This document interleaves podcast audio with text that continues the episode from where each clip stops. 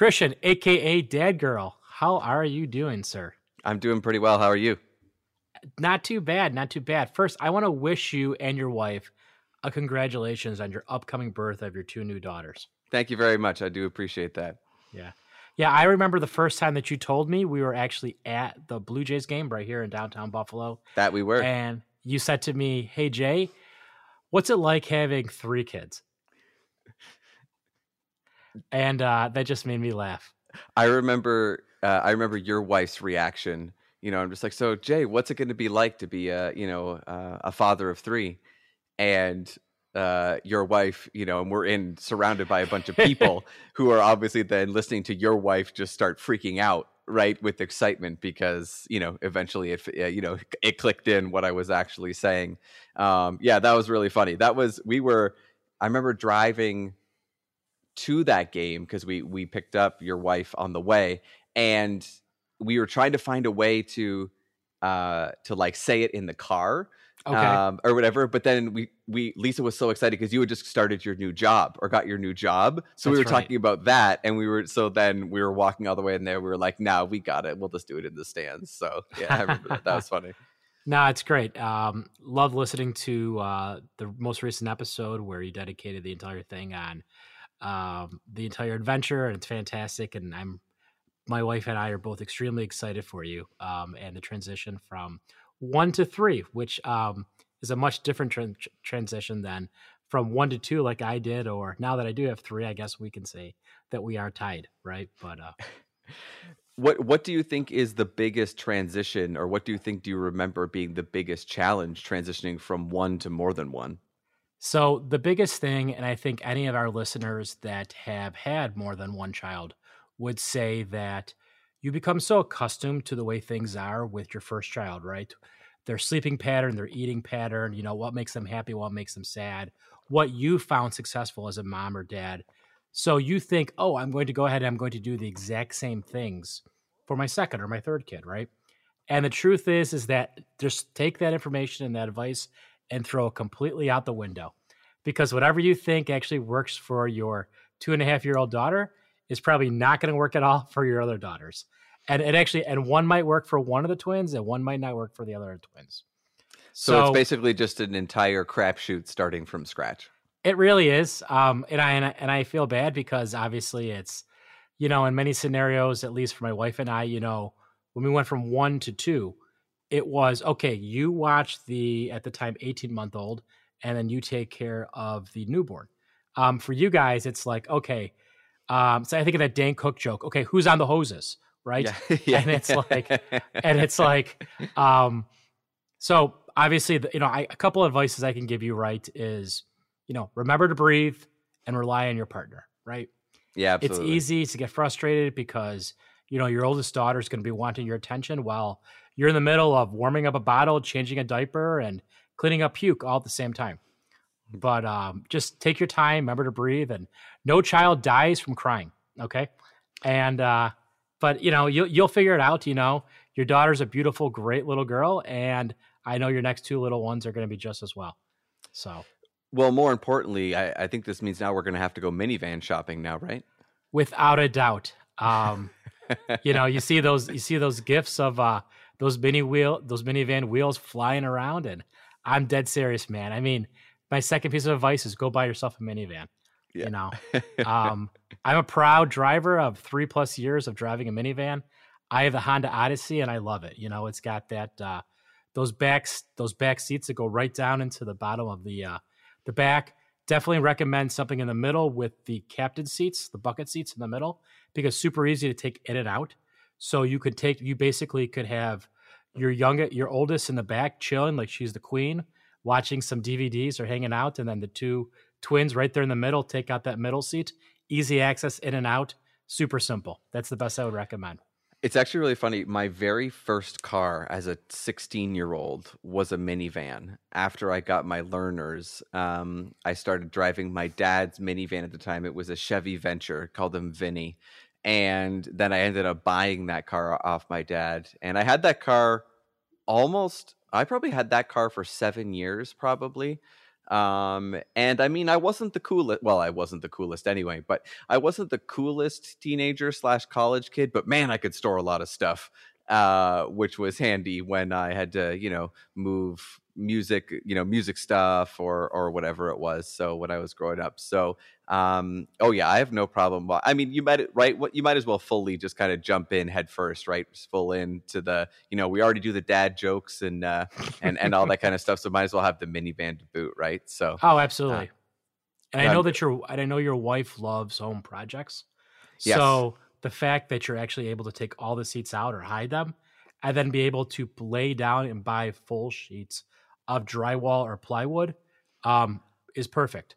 So I hadn't even considered that part. Think yeah, think of all of the like yeah, you said like all the four by eight sheets of plywood we can put in there, or like you said, drywall or siding or whatever it is. Oh, I'm not. I don't even think I'm going to tell her that. Yeah, you then should I feel I feel like we're gonna go. She'll go out and buy a minivan tomorrow, even though we don't need it yet, even though they're not here. just because then she'll think of all the possibilities that uh, that she could do with all those. So uh, that one stays between me, you, and the listeners. I think for now.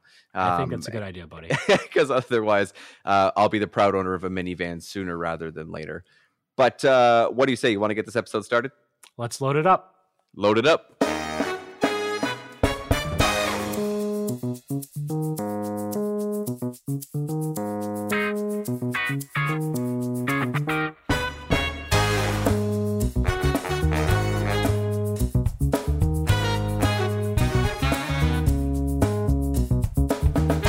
Horror story in Braille, something bad is coming. I can feel it. This is the Dad Joke Loading Podcast, and I'm joined back by neighbor Jay coming back for another episode here. Sir, always a pleasure to have you on the show. Um, Jay joining me from it came from the 80s podcast and also from just over the fence next door. Um, so uh, just want to do a couple of thank yous before get going today. As always, producer Ryan, thank you for putting up with us each week uh, and making us sound as good as you possibly can. I know we make it tough on you. Um, our wives and daughters for letting us do this. Jay, of course, thank you to your wife and your kids for letting you uh, stay up late and hang out with me uh, for another episode this week. Uh, Vishal Murthy for the image and branding of the Dad Joke Loading podcast, and Michael Spicer Music for that excellent intro and all the sound effects that you hear uh, on the show. But f- before we get started, Jay, why don't you tell the folks at home um, about it came from the 80s? Great. Thanks, Christian. And uh, thanks, Dad Jokers out there. Glad to be back in the uh, in one of the greatest dad podcasts out there. So glad to be back. Appreciate the third invite to be here. Um, but as Christian said, um, as told previously by listeners, um, and uh, I do have a podcast. It's called It Came from the 80s. And it's a quick podcast about two Xennial best friends who reminisce about the greatest decade of their lives. As a child of the 80s, I grew up in that decade. So we talk about all great things from Transformers to sports. That's the most recent episode that just got released um, all about sports in the 1980s. Think about some of the greatest moments like Do You Believe in Miracles or John McEnroe yelling, You cannot be serious. Um, so if it's uh, if it came from the 80s, it's probably going to be a topic that my friend Tony and I do talk about. Awesome, man. Yeah, it's a great podcast. Um, and uh, drops every other Thursday wherever you get your podcasts. And uh, yeah, make sure to tune in to uh, to that because Jay and Tony do uh, a really really good job. Um, so uh, that being said, as we are recording this, uh, Jay, um, all your kids have just all gone back to school, correct? So we're just cruising around Labor Day. We're just after Labor Day, and now you're full on back into uh, the school year. So um, I thought we'd talk a little bit about that. So now, correct me if I'm wrong. Your three are now second grade, kindergarten, pre-K. That's correct. Yep. So my my two oldest actually are in second and kindergarten. They actually just started back up this past week Tuesday, as well as my daughter who's now in pre-K three. So their uh, summer is over and they are back in the full swings of the uh, the grind of uh, for the next ten months, which is fantastic as a parent, working parent for sure. So, what has that transition been like for for them and for you at home? Honestly, it's it's it's not too bad. I mean, this summer was pretty full and and busy. Um, to share a little bit to our listeners, um, both my wife and I are working professionals, so for us, it's it's one of those things where we're up and at 'em and ready to go by 7.30 8 o'clock in the morning right um, this past summer's been a win a whirlwind we've been bouncing them back and forth between two different multiple camps between two different uh, neighboring towns to a karate camp just around the corner as well um, which is great and everything for the kids but at the same point as a dad and i'm sure my wife feels the same way we feel a little bit like we haven't been able to let our kids have summers right? Because they can't just play with their friends or they can't be able to just enjoy or sleep in because we have to go to work. We have to be at work by 8, 8.30 in the morning. Got to get them somewhere. And we while we have parents um, that are available, they don't necessarily, they're not as available to rely on as much as watching them in the summer as we would like. So it's a lot of going back and forth. Um, but getting them back and forth into the school thing, you know, it's not too bad. You know, probably the, over the last week, really started to limit their back to their their their television and screens as well as then went ahead and got them back into going to bed at a regular time getting them back into the mindset of reviewing you know sight words and writing their names and they were all excited to like check out and see their new clothes and new sneakers right and uh, new book bags and things like that um, and of course we as parents then wonder when they're in the school from nine to three what the heck are they doing all day but uh you know, it's nice. Some of the teachers actually use uh, different apps that are available, so they're able to post a picture and you could see it. Or it's one of those things where you might get a message back in like the letter home for the day. We did these kind of things because sometimes you'll sit and like I'll ask my like my seven year old who's in second grade, "Hey, buddy, what did you do today?" I don't know. Went to gym, had lunch, played. But then I ask him, "Hey, what did you do? Uh, what did you do in recess?" Oh, we went outside. We played tag. We did this. It's like, you remember what you did in the fun times, but tell me more about the math program you were working on or something, you know? Selective memory. Yeah. No, but it's great. Um, you know, it's not too bad. You know, we're um, the, the biggest thing, right, is just getting them ready for school. Um, earliest thing I could probably recommend is try to do as much as you can the night before, right? Get their clothes out, get their sneakers out, um, make their lunches if you can, if they're taking a lunch for the day, and then just really try to prep just like you would for a big meeting or surgery or something you want to just prepare because that's it's you're saving that much time in the beginning because you never know when um, you have a lazy head who refuses to get out of bed or unfortunately with little kids one of them sometimes might have an accident because um, they might wet the bed or something like that and then all of a sudden now you're adding 15 minutes of a bath or shower to your calendar that you didn't necessarily previously have i feel like something's always like ready to go wrong in the morning and as somebody who doesn't even have school age kids yet uh, yeah, I feel like that's something that would absolutely happen to me. That I would go rest my head and just be like, "Oh no, I can do that in the morning," and that just being the like most famous of last words. Um, yeah. Because then, like you said, something is bound to go uh, wrong or take a little bit longer than it's supposed to, and uh, yeah, then you're running around, and of course, then you also have to get your own. Uh, you know your own ass ready to to try and go be a professional at the same time. So, do you find that uh, between uh, between you and your wife, do you guys like settle into different roles? Like, do you have something that you typically always do with the kids in the morning versus your wife, or is it kind of just uh, a little bit of a mishmash, whoever is there? Yeah, I mean, it's a little bit of a mishmash. Um, what my wife, my wife and I have done is actually with having three kids and two of them in one school and a third in another, we sort of divide and conquer. Um, we don't necessarily leave one person as the person who's fully responsible for um, two or one all the same. Um, in the new job, Christian, as you had mentioned, that I've recently started, I've started to work like a hybrid model. So I'm I'm at, I'm home two two days a week now, and I'm working from home two days a week, and I'm in the office for three. So in those two days, um, I'm able to take care of the boys because they have a later start than my daughter, and then so in those scenarios, I'm taking on those responsibilities, and my wife then is getting my daughter up and at them and, and ready for the day in that scenario. But little things, as as you would say, and this might be a good segue for one of the other things we want to talk about school. But um, one of the things now we have to do as a parent um, is you have to do like a pre medical screener, which is basically like a five question screener. You know, does your child show any COVID symptoms? Is your child have a temperature? Is your child uh, been sick or shown any of these signs in the past 24 hours and then you sort of have to attest to it and sort of sign and and there's an app and each day you have to log in and do that so oh interesting Yeah. So my wife and I joke. She, I say, okay, I'll fill out the COVID app every day if you put out their clothes and get their lunches made or something like that. So it's it's just sort of a divide and conquer thing. So do you then kind of just going into that a little bit? Then how has the new um, kind of COVID regulations, if I can call them that, has has that um, added a lot more time? Do you notice it to be incredibly different this year than last year?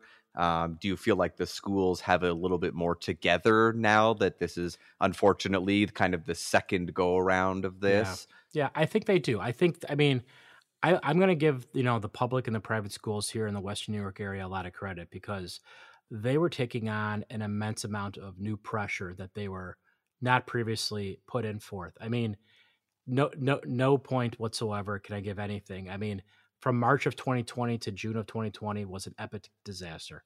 Um, in many scenarios, some teachers did it better than others. My oldest at the time was in kindergarten, so really, it, it for the last 90 days. I mean, what are you really doing besides coloring, creating, coloring things out, and doing some sight words and things? But um, we actually, my wife and I, made the elective decision because of working for professionals. When school restarted back up last fall, in fall of 20, it ended up going hybrid, which for our listeners who I'm sure are familiar, it was like two days in person, three days remote. Um, but that obviously assumes that there's somebody at home, um, right. right? Whether it's my wife or I, or a grandparent, or an aunt or uncle. And unfortunately, with the kind of jobs both my wife and I have, we don't have that time of dedication and stuff like that. So for both, I mean, luckily things got better. The vac- the vaccine's available. Um, and now the schools have committed, unless things get really worse, to be back in school five days a week with COVID precautions back in place. And, um, you know, my wife and I live a very, uh, you know, conservative life regarding like all COVID things because we wear our mask in places, we make our kids wear masks. You know, we're not crazy, unmasked children people and all that stuff. But, and we respect those people, right? But I mean, that's their choice. But I mean, you know, it's, this is, this is not just about us, it's about the, you know the entire uh, plethora of the boat. And so we um you know we want the kids to go back to school five days a week. I think there was something to be said about young children being able to develop social interaction with other people. And in many ways they miss that because at the earliest at early ages your your mind is developing and and so not having to have that a lot of that social interaction i think can be you know detrimental to young minds because now they're like learning everything behind a computer they're hiding behind a computer and i understand a lot of people are still doing things that way even in the uh, in the professional setting but there's just something about being in person and being able to walk to somebody and learn or talk to somebody or be somebody in, in, with in person in, in my opinion. So um, you know we're happy that school's back to five days a week. I think a lot of parents are. I think a lot of working parents are. Um, and whatever the covid uh, regulations or requirements are if they got to wear a mask every day if they have to sit three feet apart if they have to get a temperature check every morning, we're fine with it, and I think a lot of people are. I feel like um in in my um I say in my experience in my talking with other parents who have school age kids and I'm generalizing here but I feel like for the most part the kids are pretty okay with it um, yeah. Like they don't seem to be too upset about the fact that they have to wear a mask um, or you know have to get their temperature checked. They're pretty um, you know elastic in that sense, which is uh, which is is good. And like you said, I think that they're just more um, excited that they get to be back with their friends or something like that. You know, I think that they're they're you know they're probably happy with that, and a, a mask is probably a small price to pay, as it were. Uh, you know, to be back with their friends in school and be able to have recess and those types of things. Because I'm sure, like you said, those are the types of things you know that hell that we remember right when we were in school uh, you know we don't necessarily remember the third grade math problem that we did at least not intrins- maybe intrinsically but you know we remember the funny stories from recess and the things that we did with our friends um, and that was like the biggest part of growing up. Um, so i think that that's that's super important. Um, and and and all that is to say to be honest with you even with the regulations again talking with a lot of my friends who are educators yeah I think they're happier to have the kids back too, because I can't imagine trying to find a way to teach 30 kids like over a computer screen. Like i think that the teachers would much rather have the kids in front of them um, because i feel like that's where they do their best work too. So hopefully it continues to work out that way um, and we're able to keep the kids in school um, because like you said it's it's part of their development and it's it's pretty crucial for their uh, like not only um, I- intelligence but like you said that social uh, maturity and, and development as well Yeah, absolutely. Um, I think it's I, I you know I think you took the words right out of my mouth. What exactly I was going to say there. The only thing I'll add, think I'll add to it is that, um, you know, my boys, especially my daughters, like young, um, like yours, but it's um, they become so accustomed to it. Like they walk out the door to go somewhere, they just grab a mask, right? Like picking them up, they're out of mask. Like there'll be times where I'll be talking to my middle son, and I'll mention them, and I'll say, "Hey, buddy, you don't have to wear your mask because he's still wearing his mask in the back seat of the minivan." And I'm like, you don't need to wear it anymore. He just becomes accustomed to it, right? And so it's something that I think a lot of this movement about, you know, children can't breathe, this and that, and not taking anything away um, from those that have pre-existing medical conditions or sure it is absolutely it is a problem. But I think a lot of the kid, I think it's I think it's more in a the mindset of the fact that kids are accustomed to it, they're used to it, and they know that it's a, it's a disease and it's it's a dangerous scenario, but they're doing their best to survive through it. And and I don't think it really bothers them much because they do give them breaks during the day. sure They do allow them to eat their lunches, and when they're outside, they don't have to wear a mask and this and that and everything. So it's not like they're necessarily like stuck wearing a mask for six seven hours a day. right Um, but it's just no different. Like like where I work, you know. Um, now we've we reinstituted mask mandates. So when you're entering and walking around the building, you're talking to somebody, you're in a conference room, you have to wear a mask. If you're sitting in your office or your your cubicle, um, or you can maintain social distancing, you don't have to wear it. So it's really just a matter of we're just all trying to do our best to get through, hopefully this last wave and uh, try to return to some sort of decency and normalcy by 2022. Now, how do you find that that has changed um, with with the kids in terms of anything like after school programs or or sports or anything like that? Because I know your kids have gone to the uh, community center around the corner hmm here um, and things like that. Is that still something that's happening for them? Has that changed? Because uh, like you talked about being a working professional and Yeah. everything, you know, of course, there's going to be some level of you know after school care potentially available if needed. Um, have you ma- noticed or have they told you about any changes about that this coming fall? Yeah. So, um, you know, uh, all three of my kids go to some form of after school program that's usually done right at the school. My daughter actually is just an extension of her her day, uh, right at the same building. You can pick her up by 5 p.m. Um, and then my my two boys, they go to an after school program that's literally two blocks from where we live. Um, and they they go there. What they've done to sort of try to limit the um, the spreading or that is they sort of keep them within their grade. So, um, for example, which is which is actually sort of surprising. Um, each grade probably has about 100 kids, but I actually would say about 20 to 25 of those kids actually go to after school care.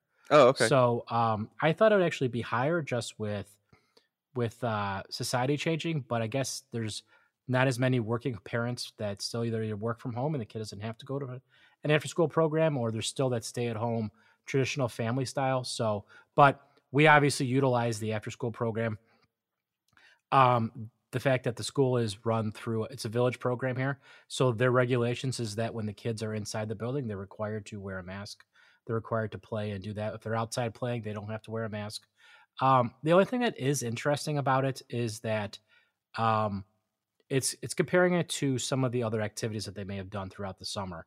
If there were day programs or there were certain things, like each sort of individual organization, it was up to their own regulations to determine whether masks were required or not. Right. Hmm. So, um, you know, my my son, my two sons played t-ball and and uh, travel pitch baseball this or basically pitch baseball this year, and they didn't have to wear masks to play baseball outside. Or when uh, my son continues to go to karate now, and it's not required to wear a mask during karate.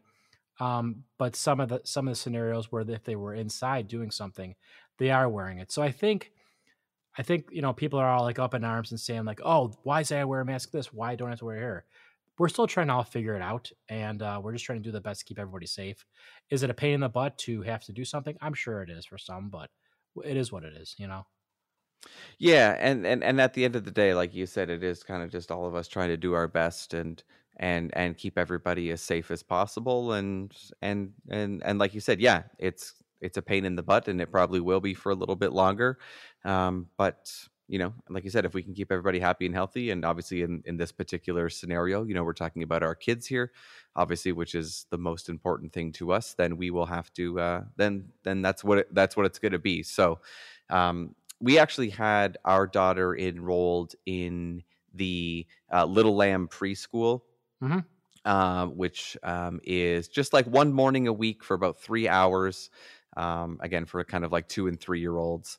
Um, and we actually elected to keep her home uh, this fall. Um, and we originally were set up to go. Actually, her like meet and greet would have been the week upcoming.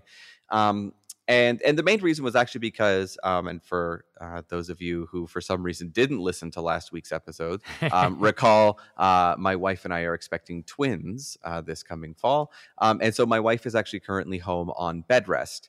And so uh, doing fine just uh, her job is too demanding for being that pregnant. Um, and so her doctor has elected to keep her at home. Um, and so because of that uh, you know we elected to then keep our daughter at home as well um, because my wife will be at home with her um, and is able to do that type of stuff. So it was just one kind of just extra time for her to be at home. Perhaps when the twins are born, maybe come the new year, we might send her and see how she wants to do it like that. Um, but yeah, we elected to keep her home just for for this, just because you know with the school year um, and my uh, wife obviously being very pregnant um, you know, we were trying to just kind of, you know, keep our bubble a little bit smaller, not because we were concerned with the, you know, Little Lamb preschool being some type of germ infested, although I guess two and three year olds are germ infested creatures. That's just the, the, nature of them being two and three.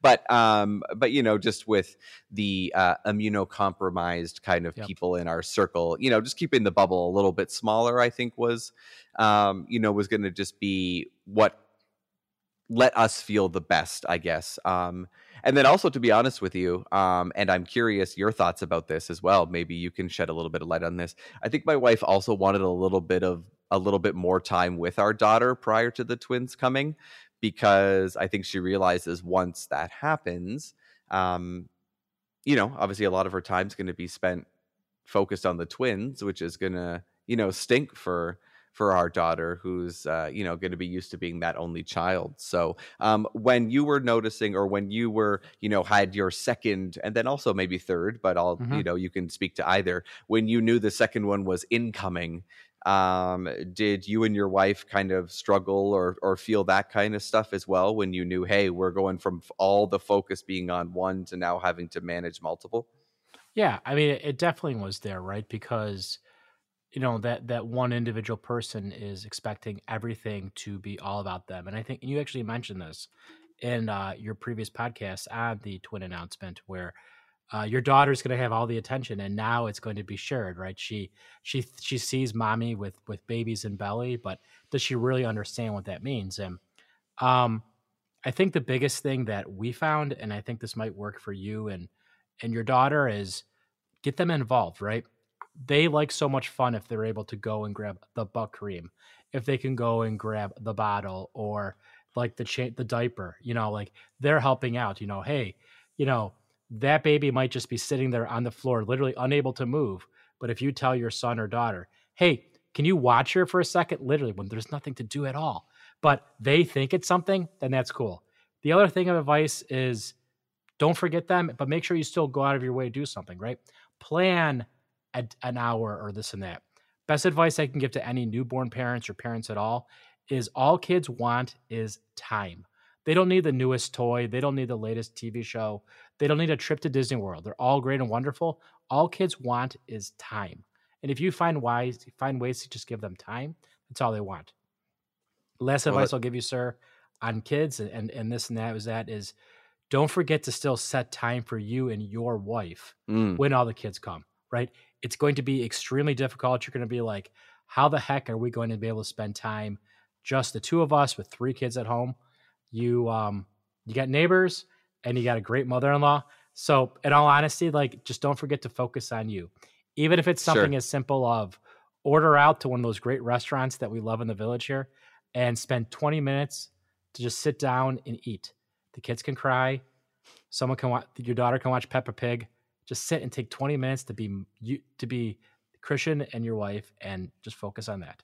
Then She the rest does. of it'll figure it out. She does love herself some Peppa Pig. I will give Yeah. you that. Uh, she does love that Peppa Pig, um, which has been a godsend because I could probably sit her in front of it for hours on end if I needed to. So that one's always in my back pocket. But uh, no, great advice, neighbor. Uh, well, uh, well said, and uh, we'll do my best to remember that. But uh, we'll take a quick break here on the Dad Joke Loading podcast. And when we come back, we'll talk about one of Jay and I's favorite things in the entire world. And no, it is not our kids.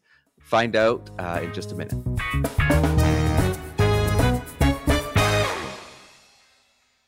Hey, Michael Spicer here. I'm a sound designer and a composer. I have a sound library that's metaphorically bursting at the seams. Oh! Uh, look at all these sounds all over the place now. Like this typewriter.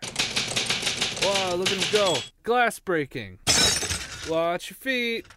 Body falls. It's a, just a guy falling. If you need sounds or music for your project, go to michaelspicermusic.com.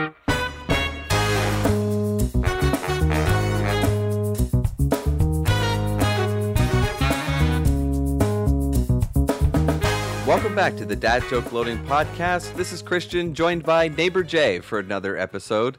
And uh, Jay, we're going to talk about one of our favorite things in the world. And like I mentioned before the break, it's not our kids, it is football.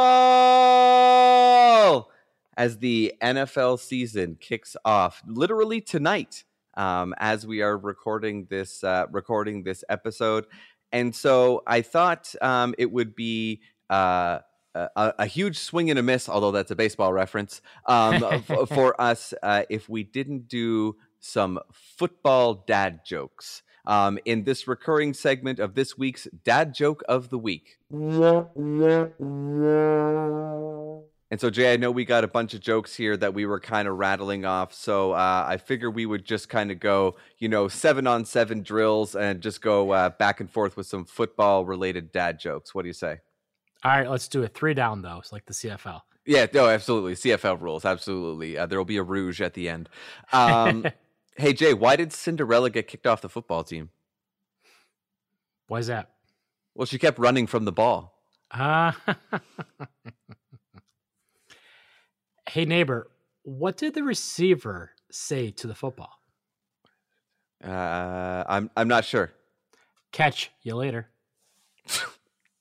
so bad. Um, hey, Jay, where do football players go when they need a new uniform? Store? I don't know. New Jersey. hey, where do Hungary football players play? Where do they play? Uh, I want I want to say there's a plate ref. I'm not sure. In the Supper Bowl. Terrible. Uh, unless you play for the Jets. Um, where do football players, or excuse me, what do football players like to wear on Halloween? what do they? A face mask. Ah. Let's stick with that Halloween theme. I got one for you. Why was the tiny ghost asked to join the football team? Um, I want to say there's something about like not being able to be tackled, but I'm not sure. So why don't you tell me? They needed a little team spirit. Team uh, that's good. Hey neighbor, why couldn't the Pro Bowl football player listen to any music? Why couldn't he, neighbor? Well, he broke all the records. Ah, Ah, yeah, see what I did there? Yeah, you see what I did there? Uh, I don't think uh younger audience knows what a record is. yeah, probably not. now, Um, what do you get when you cross a running back and the invincible invisible man? Crossing a running back and the invisible man. Um, hmm, I don't know. Scoring like no one has ever seen. Okay, all right, okay, that's good. I was saying in my mind, I went back to the you know ghosts team team spirit. Yeah. I was going there. All righty, okay. Um, hey Jay, uh, which football player on the team wears the biggest helmet? Hmm. Which one? Well, the one with the biggest head. Uh,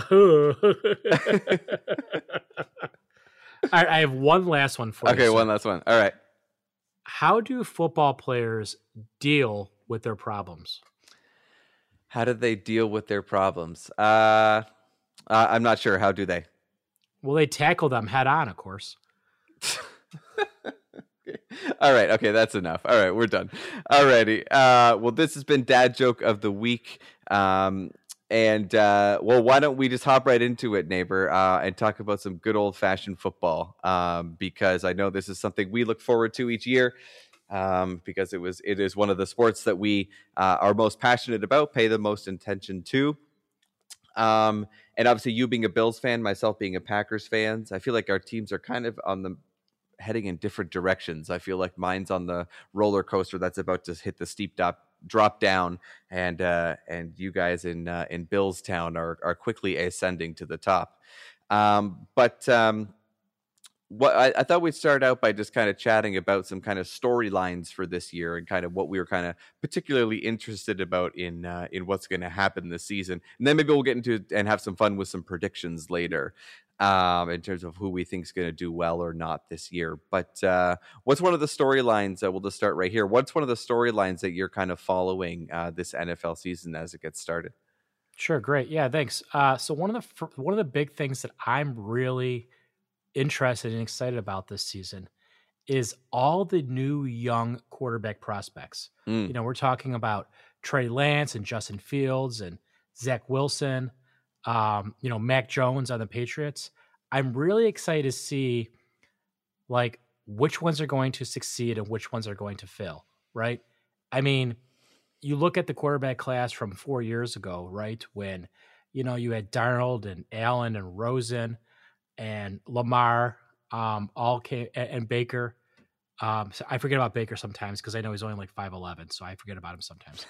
But um, you know, and it's like how many of those quarterbacks are good? Well, one's out of the NFL, two are, and then you got like uh two that are great. You know, I mean, so it's um, I mean, that's what I, the first thing I'm thinking about is like, how good is Zach Wilson going to do um, in the New York media and playing for the Jets, right? right. Can Mac can Mac Jones live up to the expectation of the big brother shell of Tom Brady, right? Is Justin Fields the second coming of Lamar Jackson or the second coming of RG3? You know, Trey Yeah. Lance basically played two games last year. He's like, is he the Russell Wilson or is he, you know, Jamarcus some- Russell. Right, right. So I'm really excited to see about these young quarterbacks, and especially now being an, a fan of the AFC East, um, and you know being a Bills fan, right? Two of the two of the two of those guys are in the uh, in our division. So Isn't like, it crazy that like Josh Allen is like the oldest quarterback? Yeah, 25 years old, and he's the oldest quarterback. You know, Yeah. Um, I'm also interested to see how some of the growth of the second year quarterbacks go, right? I mean, Joe Burrow, I think, is unbelievable. I mean, oh, I'm sorry. How could I forget about Trevor Lawrence? I mean, like, you know, the second coming of uh, touchdown Jesus, right? I mean, so I mean, yeah, seriously. you know, um, Well, and I think even just going back before we jump to second year quarterbacks, I think what'll be really interesting also too is how the teams handle them, right? yeah, Because like all of this preseason was well, I shouldn't say all of it. There was a long time before they have the Jacksonville eventually named Lawrence the starter, right? There was this whole Minshew thing, and then they traded him. Everyone was pretty sure Zach Wilson was going to start from the beginning because the Jets don't have anybody else. You know, uh, Trey Lance or Jimmy G. Um, you know, Dalton is starting over Justin Fields at least to start um, because I think you know Matt Nagy said he would, and now he can't really go back on his word. Um, you know, and Mac Jones. I mean, I I think it was a shock that they released Cam Newton. I think a lot of people Oh, were yeah. surprised by that. without a doubt. Eh, maybe not that Mac Jones was going to start. You know that I think that position was up for grabs, but the fact that they just straight up released him, I thought was interesting. Um, and so, yeah, I think it's been really interesting to see. It's been really interesting to see how the teams have handled it, um, and then how they will handle it. You know, how long until I mean, Chicago fans are already screaming for Justin Fields. So how long does Dalton, you know, how long does Dalton stick in there? What does Jimmy G have to do to keep Trey Lance? you know, to keep his job over Trey Lance? Or are they going to do this hybrid model that, you know, Kyle Shanahan kind of went through mm-hmm. for most of the year or most of the preseason, I should say. So I think it's going to be interesting to see how the teams handle it as well, kind of in response to how they're doing. Um, so that'll be interesting to to see how it goes. You know what's here's a really interesting stat, and you might know it, but Trevor Lawrence, um, he's going to eventually lose a football game this season. Probably you know, week he, one. Probably week one, right? Um, but this will be the his first regular season loss since I believe his high school career. Yeah, um, I, I saw that said it was something like he was a sophomore in high school or something like that. The last time he'd lost a regular season football game. Yeah, I mean, it's just it's just crazy to me. Um, shot in the dark. Okay, we we we listed off those four or five quarterbacks who's going to be? I mean, I, I think we think Trevor Lawrence is probably like you know the the, the people think the next Andrew Luck, the next Peyton Manning. So let's let's take Trevor Lawrence out of the equation, right? I think, and let's let's go with Justin Fields. Let's go with um, Trey Lance, Zach Wilson, Mac Jones. Of those four, who's going to be the most successful? Do you think, and who's going to be the first to bottom out? Um, I guess it, it will depend on your definition of success. Um, if I'm talking about team success, meaning who do I think will take their team farthest first, um, I think it's going to. Well, see, this is tough. I think I'm going to say Mac Jones, um, and only because of the system that he plays in. I was going to say Trey Lance because I think the 49ers of that of those four, the 49ers are by far the best team. Mm-hmm. Um, but how much Trey Lance is involved in that? Do you know what I mean? It's kind of a Trey Lance Jimmy G thing. So if yeah. it was um, if it was something where that was Trey Lance just on his own, um, I would say Mac Jones for sure. Um, but I think it's going to be one of those two. I just don't think like Zach Wilson. I just don't like, it, regardless of how good he is. I just think the Jets are so bad that um, that I just don't think he's going to do well for a while. Um, as opposed to which one's going to bottom out first. Ugh, that's tough. Um, if, if if honestly, if I had to pick one, I'd probably say Zach Wilson, and that's just not because of Zach Wilson. That's just because of the J E T S Jets Jets Jets. Yeah, I'm gonna agree with you there. I think you know Zach Wilson might be really good, but what's around him? You know, what running backs and receivers does he have? You know, and that is a concern. It's it's great being a follower of the AFC East, but um, you know he's going to be going through a lot of growing pains, a lot of running, a lot of running scared. Yeah. Um, Mac Jones, I think he definitely is put into a scenario where he's got great coaching. Great coaching can steer someone in a real well direction, right? You saw all that Tom Brady basically had to do was hand the ball off and throw three, four yard dink and dunks the first year he went to the Super Bowl and won it. Um, but man, as a as a Bills fan, like I really don't want Mac Jones to succeed. I really don't. I get because, it because you know it's like it, it's probably like being a Bears fan, right? And hoping that Brett Favre, when he retires, people really hoping Aaron Rodgers is not going to succeed, right? Um, opposite coin for you as a follower, but um, yeah, I mean, you really don't. I have to, I have one one thing that bugs the heck out of me listening to a lot of these analysts and watching these things. It's like the Patriots still can never do no wrong, and it's like as soon as they make the decision to like pull Cam and put in Mac Jones, they're like, oh my god, this is the greatest decision in the entire world. The Patriots now automatically are going to win two more games just because someone played in Nick Saban's Alabama football team does not equate to the fact of the speed and the time and the effort of playing to the NFL relates to. And it's a big growing, you know, when was the last rookie quarterback?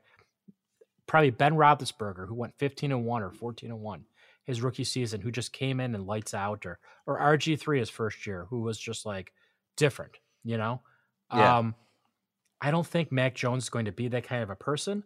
I think he's he he might he's going to win games.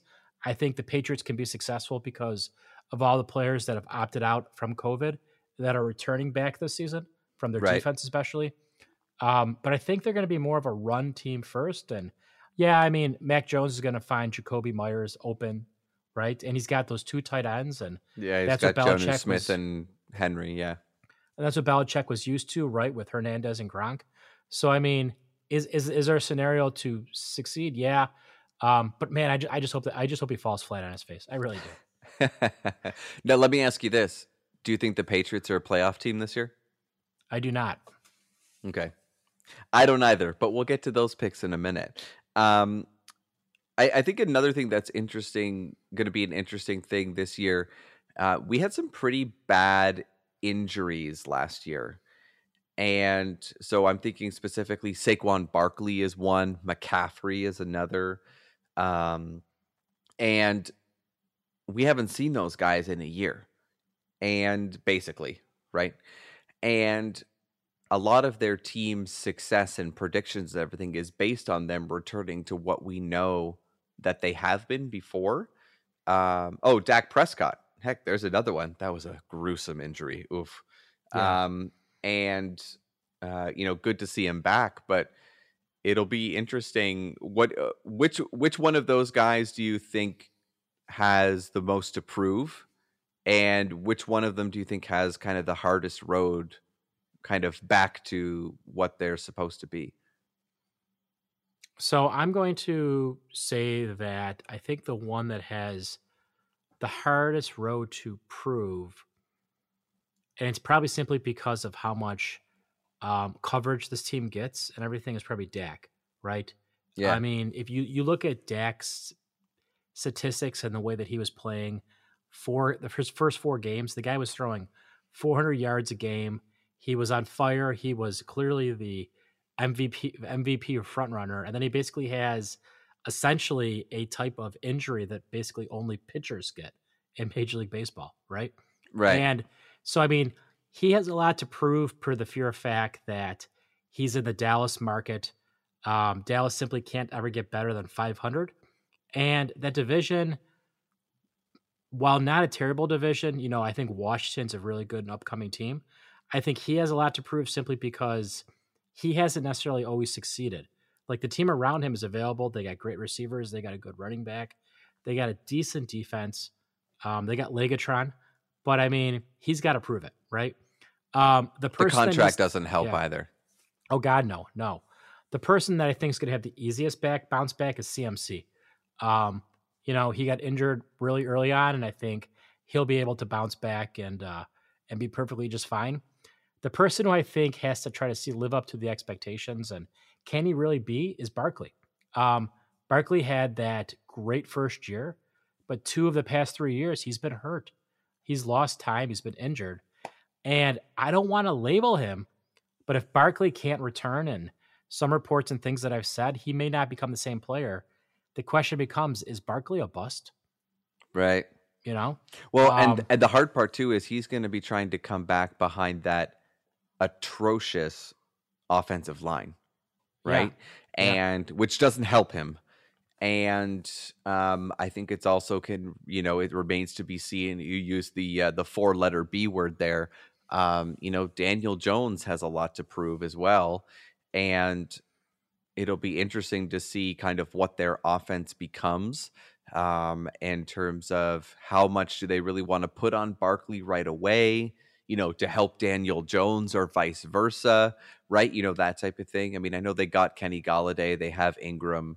Um, they, you know, they got a couple of good weapons there on offense, but with that offensive line just being as terrible as it is, um, I am a little bit worried about those guys uh, over in, uh, you know, over um, you know down east here in the in in New York City because I'm a little bit worried about that. But uh, no, I think I'm in pretty much agreement with you. Like I said, I think Dak's probably got the biggest expectation to shoulder, um, just because of the contract and and uh, oh yeah, nope, nah, that wasn't even uh, meant to be an injury pun. Um, but uh, um, yeah, it'll be interesting to see what they do. Um, I mean, all all three of those guys play in the uh, in the NFC, so I hope their teams do terribly. Um, but they can do just fine if they want. I hope their teams do terribly though.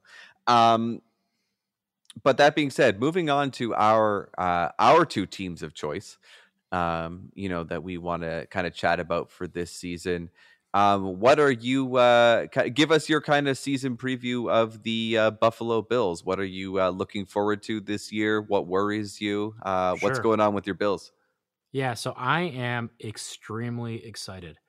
As uh, Christian had previously mentioned, you know, um, I am a season ticket holder. I believe this is year 21 that I'm going into as a as a Bills fan here.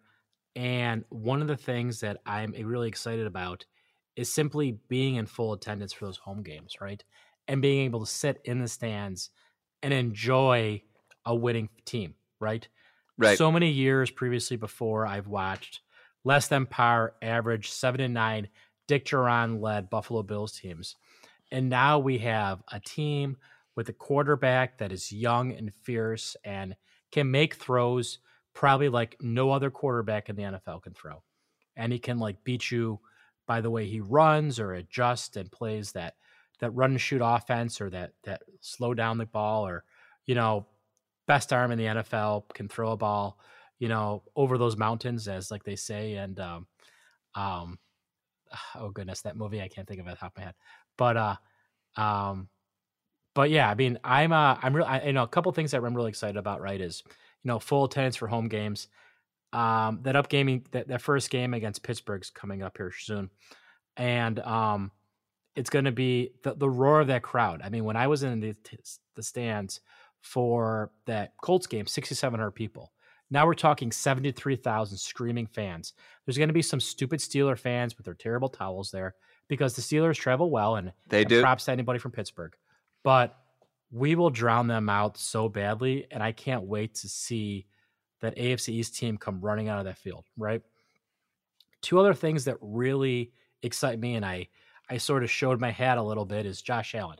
I mean, you saw what Josh Allen could do. He was second to Aaron Rodgers, an MVP, uh, last year. Um, I mean, this is a team that he led. Again, more props to your Packers, but the Buffalo Bills were averaged 31.3 points a game, which is only second to the Packers. That's more than the Chiefs scored each week. And so, but I think Josh Allen has not reached his peak.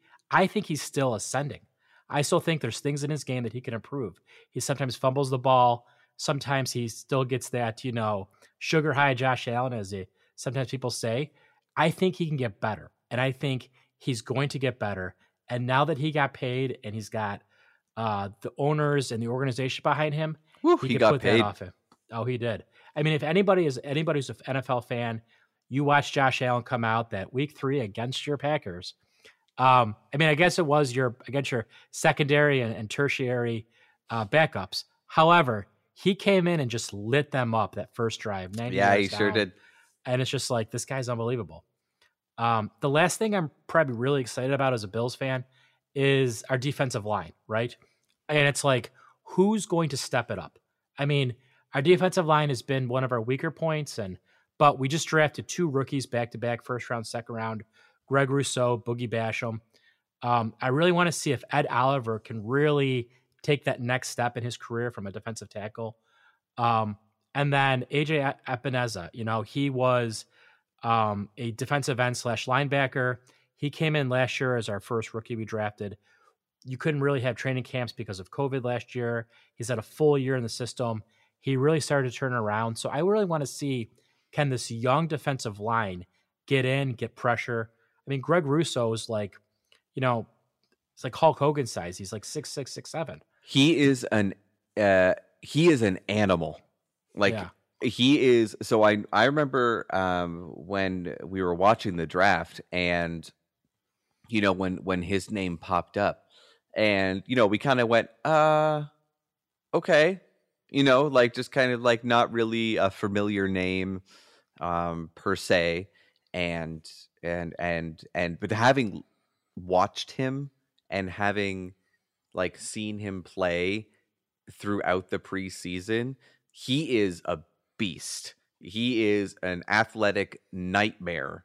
Uh, you know, coming around the edge because he's so fast for his size and he's so big that he's going to give tackles a lot of problems. He is, and he is. Uh, so I'm I'm super excited because, like you said, if him and Ed Oliver can you know rush from both sides and even just disrupt things enough to make it uncomfortable, um, yeah, that defensive front's going to be fun without a doubt. So, so I mean, those are the things that I'm really excited about this Buffalo Bills season. Um, what about you, as a Packers fan? There has to be two or three things that really excite you about this upcoming season.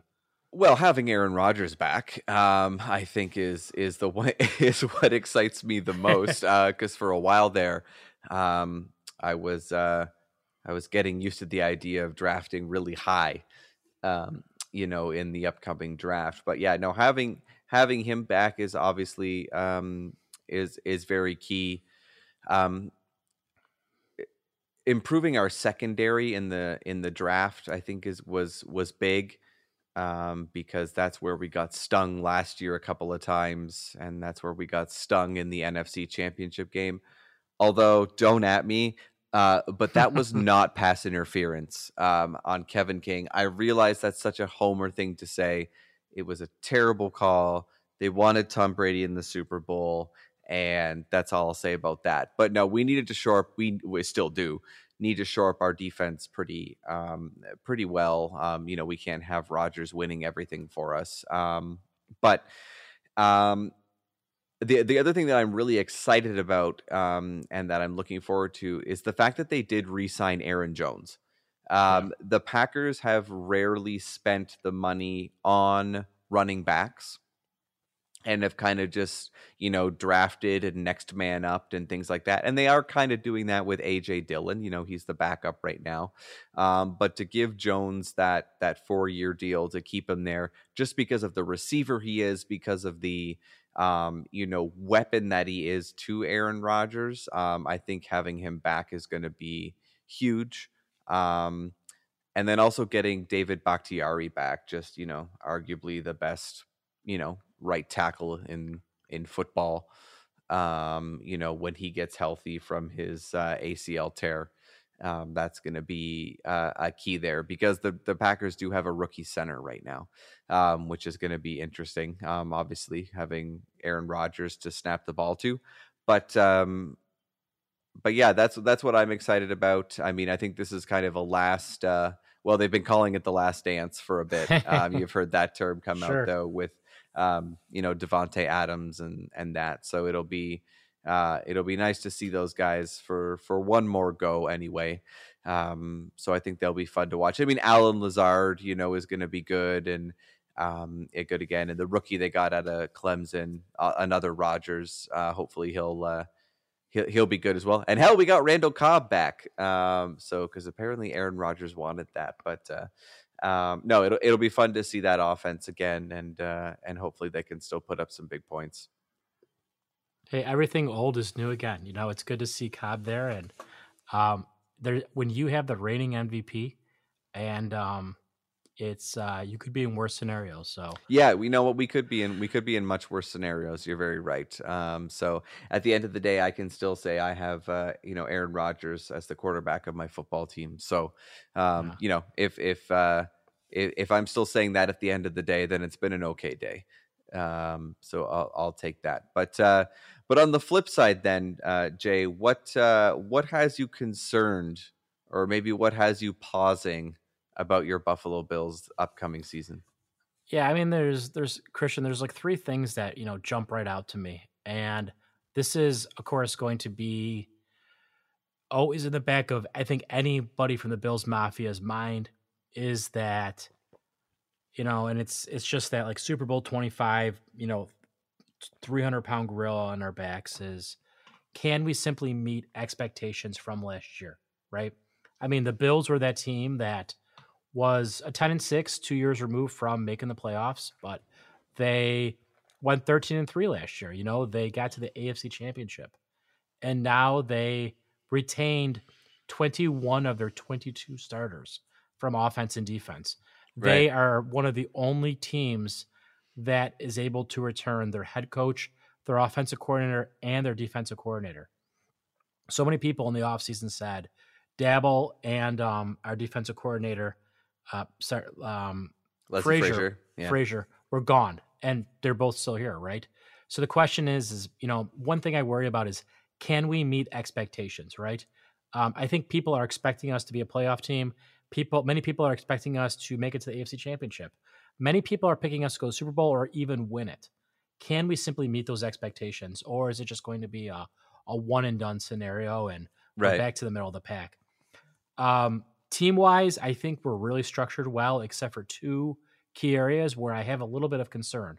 One's at running back, um, and the other is at tight end. You know, I think with the strengths that Josh Allen's able to show, I think sometimes doesn't necessarily. Everybody would want a Travis Kelce. Everybody would want, you know, a game changer tight end that you can't have. And Travis Kelce's are a dime a dozen. They're just they don't exist. That's why he's so dominant and game changing, right? Um, but would have loved to seen the Bills somehow improve. If they could have swung that Zach Ertz trade, maybe Ertz wouldn't be an upgrade, but I think he'd be a better upgrade than what we have now in our team. And right. you know, we we sort of have a, a thunder and lightning one-two approach with Singletary and Moss. Moss got hurt last year in his rookie season. I think Singletary regressed. Um, some people wanted him to go out and sign like Travis Etienne, but he wasn't available at the time of the draft. We don't know what would have happened. I'd like to personally see a better running back scenario. If a running backs could improve, because I think that takes less pressure off of Josh, right? You might get yourself in that game where it's 10 feet of snow. We live in Buffalo, and you need to rely on the running game. And so I think I concern about the fact of like our running backs and our tight ends could be just concerns from an offensive standpoint. Sure.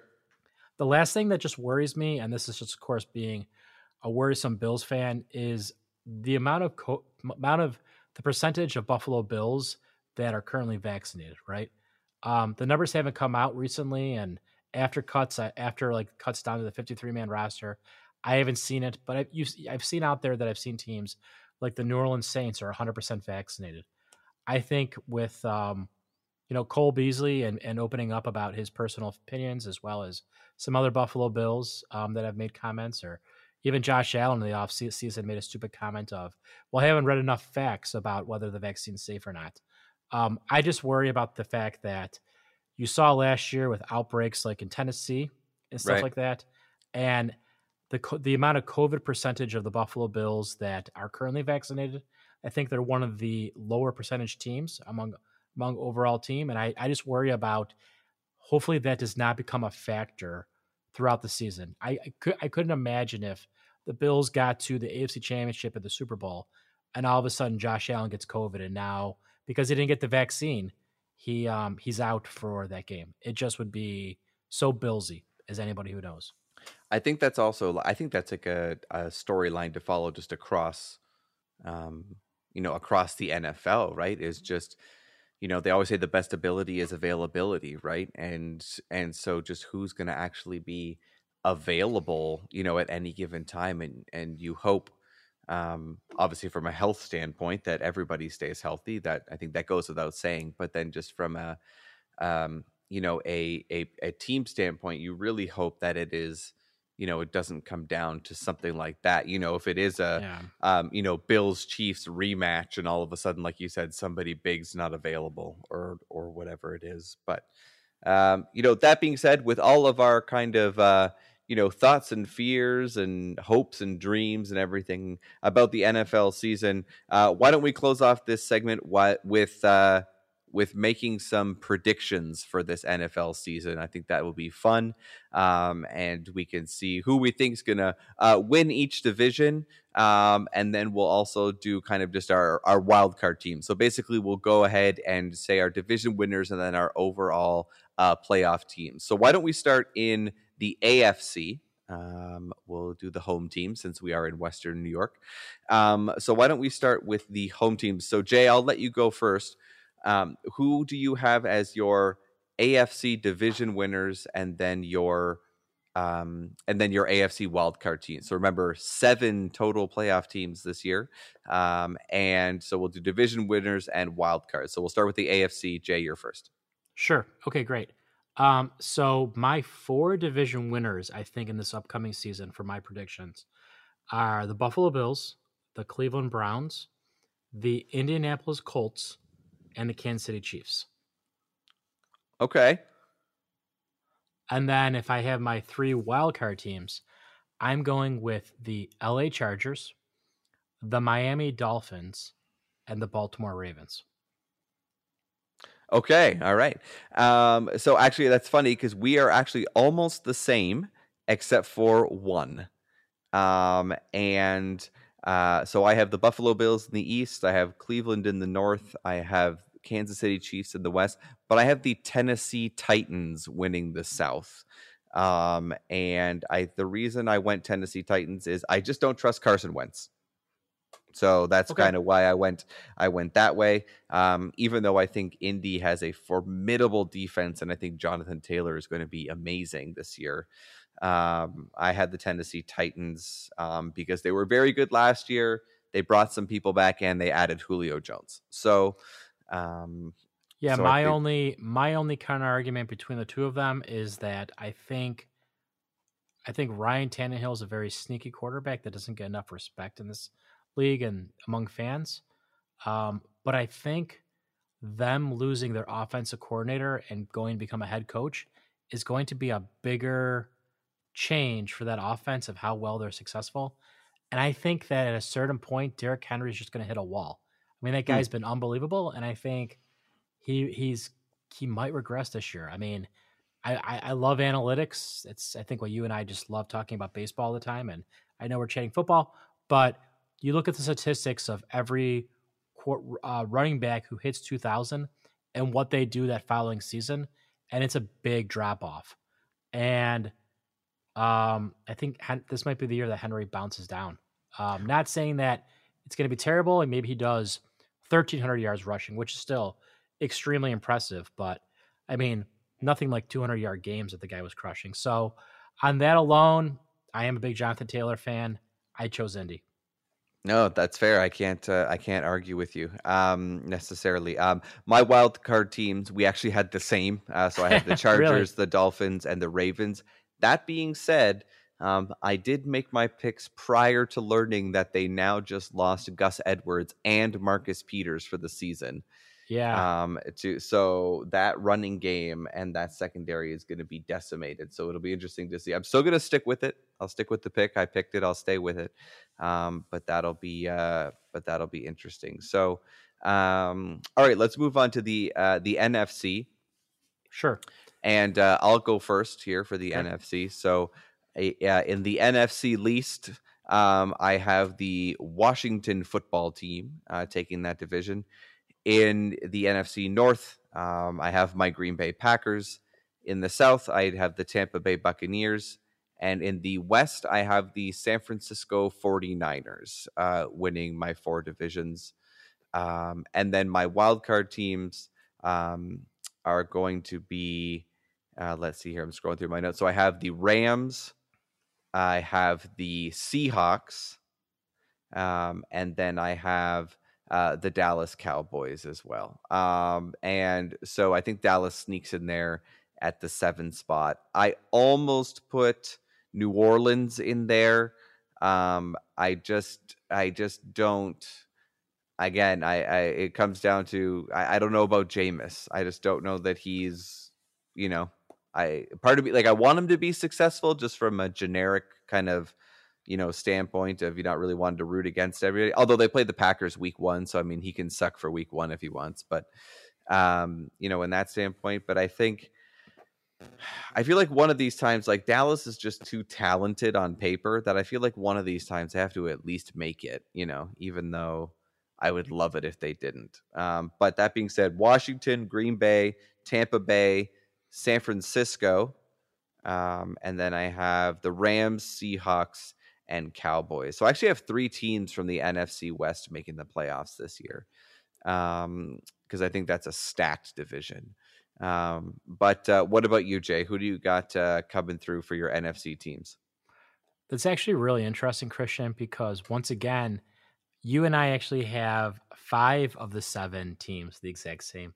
So I feel like this is almost like a similar scenario to you and Chris when you did your Major League Baseball previews. Yeah, Um, they're almost basically the same, although we've been proven very wrong so far. But uh, Yeah. who, but anyway, Um, so for division winners, um, same first three: Washington, Green Bay, and Tampa. Um, however, I'm going with the LA Rams to win and come out Okay. of the NFC West. yep. Um, I think Stafford. I mean, I know that he was in your division forever, but I think Stafford and that offense and Sean McVay and what they did. I'm a big believer. I think LA Rams have like a two year window to be really good before it like sort of crumbles. Um, and I think this is, and we'll talk a little bit more about the Rams, but um, I, so that that's my pick. Wild card, um, same with you, in the fact that I think Dallas uh, with Dak coming back is gonna make that jump over. Um, also picking Seattle, except I'm not taking the 49ers. I'm going to go with Arizona. I just think what Cliff Kingsbury is doing there and what you saw with Kyler Murray, I think uh, another year there, um, Murray's going to get them to the playoffs. So nothing against the 49ers. It's I think they're just the lone team out. It would be almost impossible to see four teams from one division make it.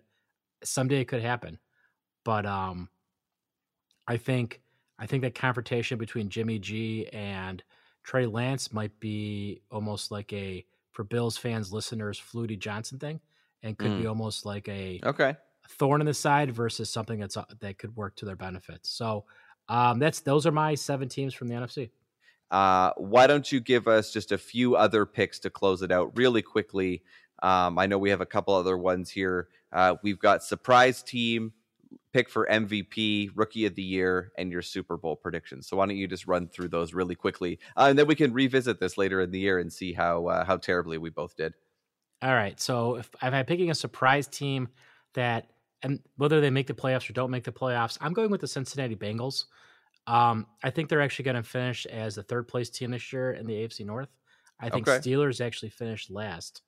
Um, I think Joe Burrow is great. What he's got going on with Mixon, Tee Higgins. I think the only concern is that offensive line there because basically it's what killed him and Right. injured him. Um, but I think Burrow is like I think he's like really underratedly good, and uh, I think the Bengals are going to shock people this year at nine and eight. That's my prediction. Um, I'm sticking Homer, and I'm going with Josh Allen this year as league MVP. As we did our preview, He's the I betting think- favorite. I think he's going to be simply better. Um, I think there are things that Patrick Mahomes simply excels at, and nothing against Patrick Mahomes, but I think uh, you want to award this award in some ways to somebody who deserves it. And quite honestly, if Aaron Rodgers didn't have the season that he had, uh, it would have been Josh Allen with the slam dunk last year, just because of what he went from. So I'm going Josh Allen. Rookie of the year, I'm throwing a, a, a random dart out there, and I'm going with Justin Fields. Um, and it's Okay. I know it's surprising, but I think at a certain point, maybe by like week four, you're going to see the Bears at like one and three.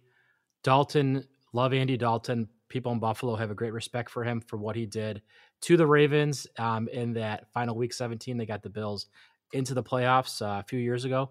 But I think Justin Fields is going to have that that poor man's version of Lamar Jackson. I just I really think so. Um, maybe he lasts a little bit longer than uh than RG three, but I could I just see it like that running and that passing abilities. Um, I, I'm sort of on it. So those are my three. I'm going to say my Super Bowl prediction um, until I hear your first three there. Okay, alrighty, sounds good. Um, my surprise team, although we both picked them as a playoff team, um, is is more so because I think they're actually a very big threat overall. And my surprise team this year, I think, is going to be the LA Chargers. Um, I think, I, like, I think they're going to be a wild card team. Um, you know, I don't think they'll really challenge the Chiefs for the division necessarily.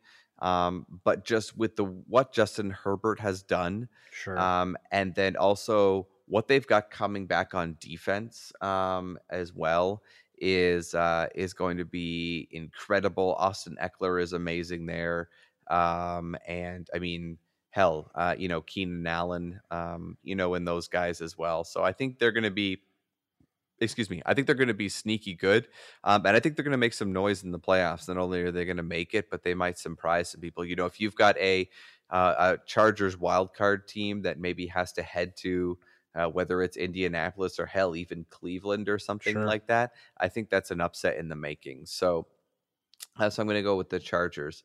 League MVP, yeah, like I kind of want to make like a a sneaky pick, but like I feel like the most like I feel like MVP is one of those that like common like you know common things occur commonly and quarterbacks win MVPs and uh and so in that standpoint yeah I I mean if I'm an odds on favorite I think I'm I'm betting Josh Allen as well um yes. and yes. uh and because I don't it's one of those again there's some recency bias that like it's really hard to win MVP 2 years in a row so like Aaron Rodgers would have had to have an insane season for him to uh to to win it again um and yeah I just think Josh can pull off the stats again assuming he continues to ascend like we hope he will um you know here in uh in western New York so uh, rookie of the year.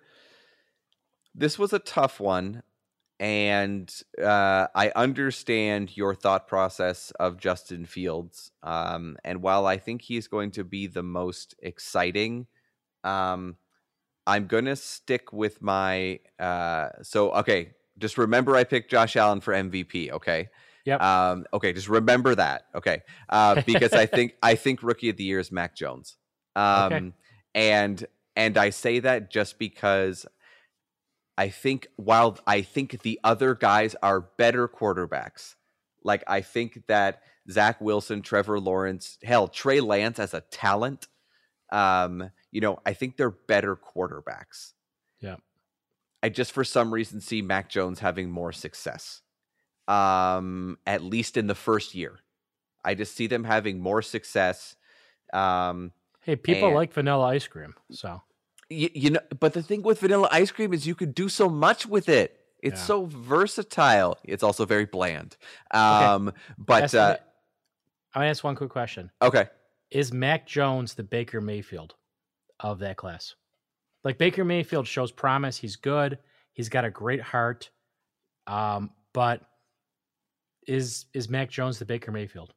no i don't think so because to me um i think mac jones has the potential to be a smarter quarterback than baker I can, mayfield I can res- I respect that. um, because I feel like sometimes Baker goes for a little bit of the gunslinger, uh, you know, kind of thinks he can just rely on his arm kind of thing. Whereas I think Mac Jones, now again, I say this has the potential to be a little bit more cerebral Sure. about things because I mean everyone's talking about like oh Belichick can make everything and this that and the other thing. You have to keep in mind like Mac Jones is co- like coaches. He's going from Nick Saban to Bill Belichick, so I don't Yeah. think he's gonna be.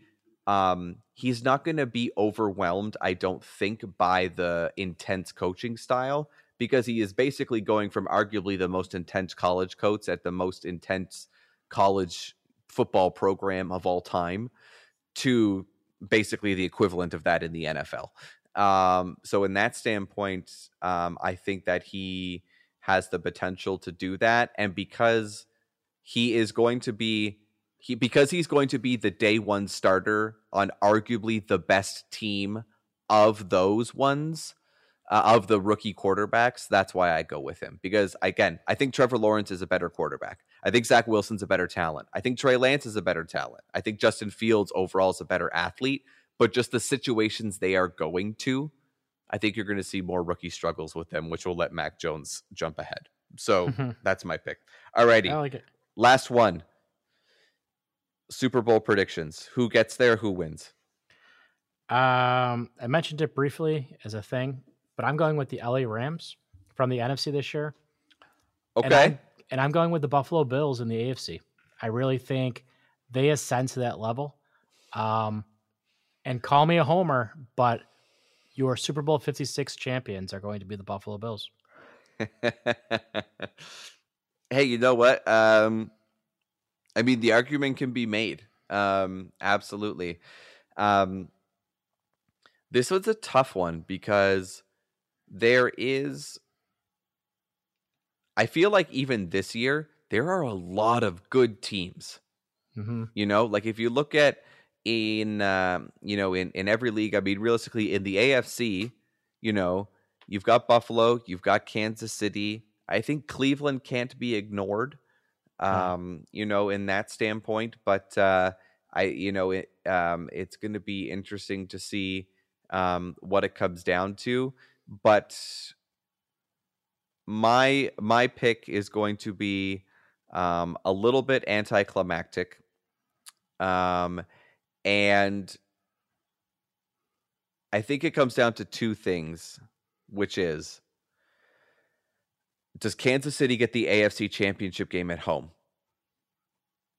Because I think if they get it at home, I think they're going back to the Super Bowl. But that being said, my AFC representative in the Super Bowl is the Buffalo Bills. Yes. And yes. and I think it comes down to the fact that I think their defense is much better. Like, and I might be this. This is going to be this might be my Homer overreaction um, to what we were talking about earlier. But if Greg Rousseau looks anything like he's looked so far, and Ed Oliver can be what he's been in the past, um, I th- I think they have I think they have enough to disrupt Mahomes. Um, I think they have it. Um, and if they can get that game at uh, at the Ralph, um, then um, I think that they uh, that I think that they have a real shot. Um, I want to pick Green Bay because I, you know, because again, that that's just the homer pick. Um, but to me, I think it comes down to two things, which is what happens in San Francisco at the quarterback position. Because if they get good play, I think that defense carries them to the NFC Championship. Um, and uh, I don't really think anybody's stopping Tampa Bay this year. Um, so for the sake of not uh, wanting to pick Tom Brady, um, I'm going to pick the San Francisco 49ers to make the Super Bowl.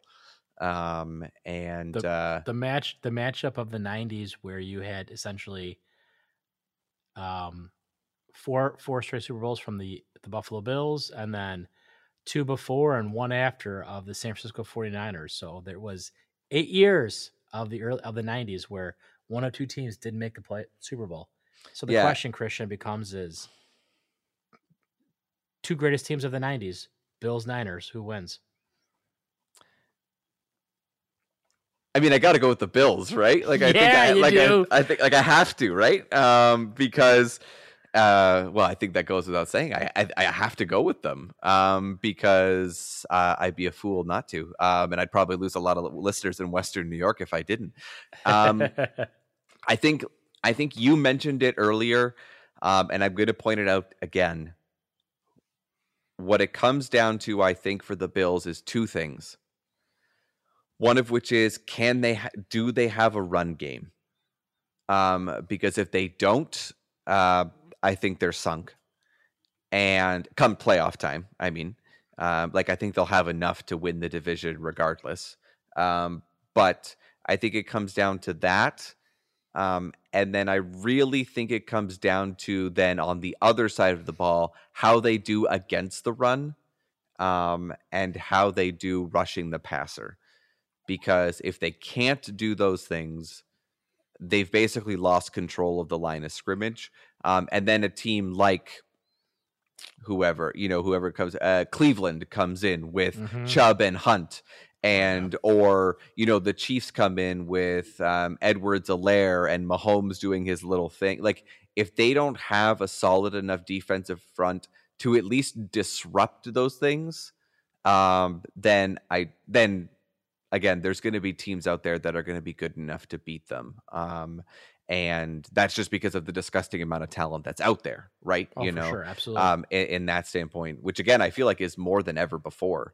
Um, but uh, so again, with the 49ers, then it comes down to, um, you know, if they can stop, um, you know, their run game, because we know Kyle Shanahan loves to do that. Do they have the ability? But, uh, but yeah, it'll be fun to see what happens this season. I know that um, you know we'll both be watching intensely, and uh, yeah, it'll be fun to see where our teams go this year. But uh, all that being said, um, you know, we're going to take a quick break here on the Dad Joke Loading podcast. Um, and then when we come back, as Jay and I always do, we're going to play our favorite game, neighbor versus neighbor. Um, so we'll be right back here on the Dad Joke Loading podcast. That's neighbor Jay filling in this week. I'm Christian. We'll be right back.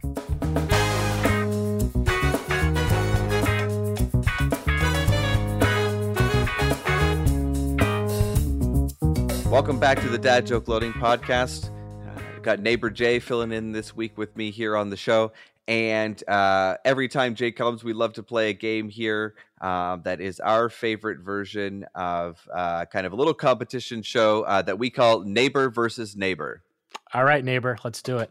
And so, uh, you know, we like to kind of compare. Uh, and now this is neighbor with a U versus neighbor without a U. And um, so we'd like to kind of, you know, go back and forth about our home and native lands and see, uh, you know, what uh, what we like best about certain things, and kind of just go back and forth with a little uh, friendly cross border banter. So. Um, we got a couple of topics this week, and we'll just fire through them real quick. So, uh, first topic on neighbor versus neighbor is the country flag. Neighbor, you're up first. Yeah. Um, have to start off with the fact that I really like the Canadian flag.